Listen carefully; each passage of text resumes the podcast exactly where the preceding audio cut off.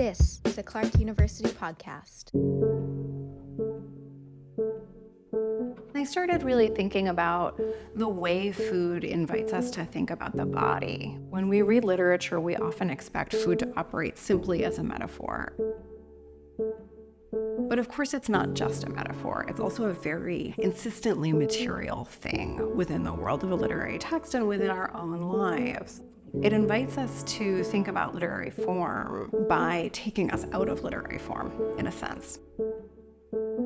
It takes us to the body and invites us to think about the body. It invites us to think about what feels good, what we're taught should be good, and these are questions that are central to queer studies. One of the images that I use in my book as a kind of really brief explainer of this is the idea of the child who's supposed to eat broccoli. You're at the table and you're told you're supposed to eat this thing because it's good for you. And this is a really kind of oversimplified version of a way we might think about sexuality. That you're told that being straight is being good, and that some people might want different things, and that it's not necessarily bad to want different things. Clark English professor Elizabeth Blake is a scholar of modernism and a scholar of queer studies. When she picked up the Alice B. Toklas cookbook, Elizabeth saw an intrinsic connection between food, queerness, and modernist writers. It's an astonishing document, honestly. One of the strangest books I've ever read, and I loved it. I can't prove this, but I'm pretty sure it's the first celebrity cookbook that was written by a celebrity who wasn't famous for cooking. Alice B. Toklas was famous because she was a cultural figure. She was famously Gertrude Stein's partner, though not all audiences were aware of the nature of their relationship at the time. They would have thought of her as Gertrude Stein's companion. It was written after Stein's death, largely as a way to capitalize on her fame. And it's this really interesting book that's largely recipes, but also full of gossip, full of stories about artists in modernist Paris. But it's also, in many ways, doing a lot of theoretical work about the value of food, the value of art, and teaching us about queer life in Paris. I'm Melissa Hanson, a producer in Clark's communications office, and this is Challenge Change. Queerness, modernism, and literary experimentation are terms we typically don't associate with cooking or food. But Elizabeth carved out a niche. Her research analyzes how modernist writers used food to explore human relationships. I think about the way structures of nutrition and structures of heteronormativity mimic each other, and the way desires that operate outside of what we're taught is right whether it's nutritional or not, in food, we're taught that we're supposed to eat certain things at breakfast, certain things at lunch, certain things at dinner. And these are all culturally specific. Similarly, our understanding of how sexuality operates is culturally specific and prescribed. So, what I'm interested in is the way modernist writers think about transgression in terms of eating, and then that invites us to think about transgression in terms of sexuality. Elizabeth says the short story Bliss by Katherine Mansfield is a perfect example. Without attention to the nuances of the story, the characters appear heteronormative. If one looks a little closer, a queer storyline emerges. The story, arguably, about a love triangle in which a woman is having a dinner party and discovers that her husband is having an affair with one of her guests. But if we read the story carefully, it's also really clear that she's in love with the guest her husband is having an affair with. And this becomes clear partly in the way these two characters, Bertha and Pearl Fulton, interact about food. There's a long glance that they share over the beautiful red soup, which, as readers, we kind of immediately recognize as tomato soup, but Mansfield lets it feel like something more elevated the crowning scene of their romance is looking at a pear tree and having a conversation.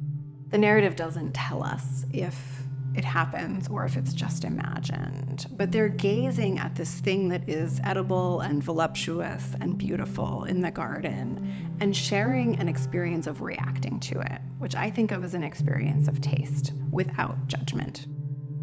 They're not judging, they're simply enjoying.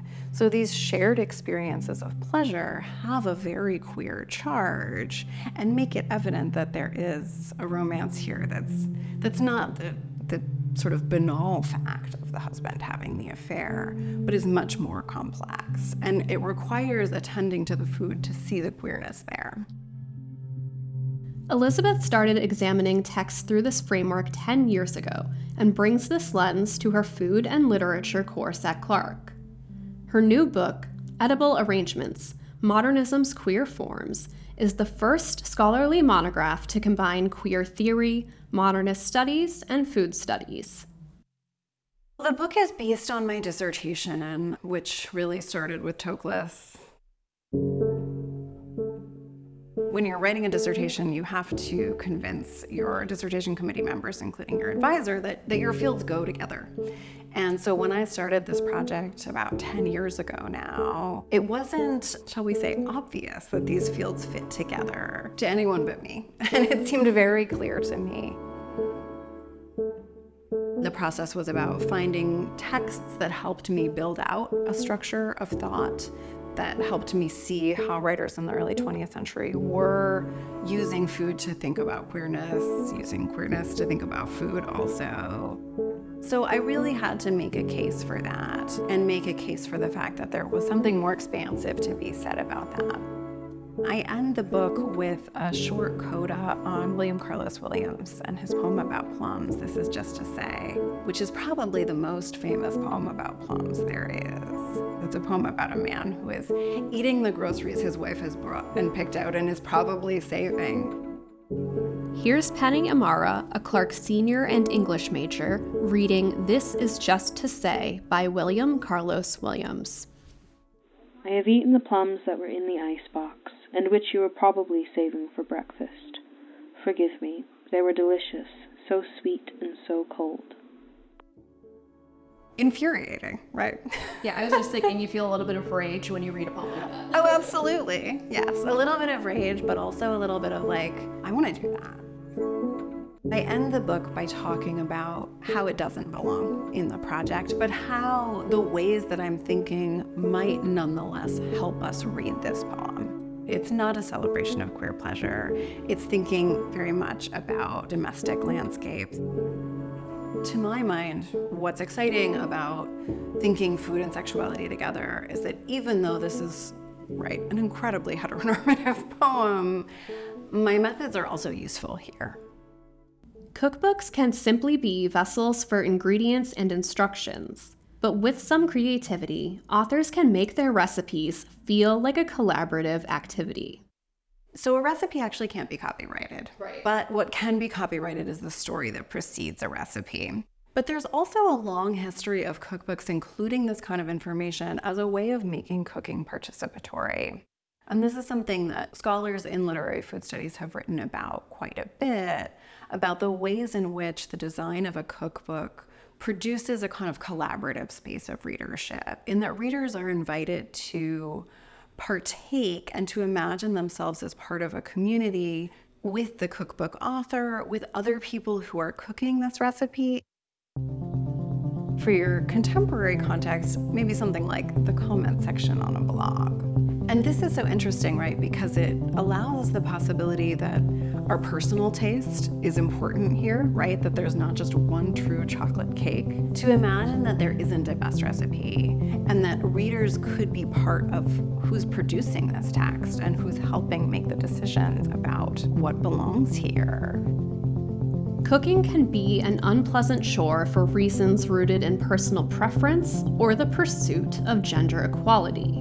Social media like Instagram and TikTok, however, are creating more ways for food to be about fun. There's a really long history of feminist arguments about domestic labor and who does the cooking in a home and who does the eating in a home and how those two things don't line up. So the course is cross listed with both English and women's and gender studies. So we read a lot from that history of feminist thinking we in the class read a lot, and I, you know, you're both nodding. We know that it's more historically the case that women have been taught to cook as a necessary skill than men have. And men have had access to things like fun cooking, right? Like men get to grill, women don't get to grill. And professional cooking is more often the domain of men, that most professional chefs are men. So I'm all for leveling the playing field in all of those ways, but also, what's wrong with it being fun?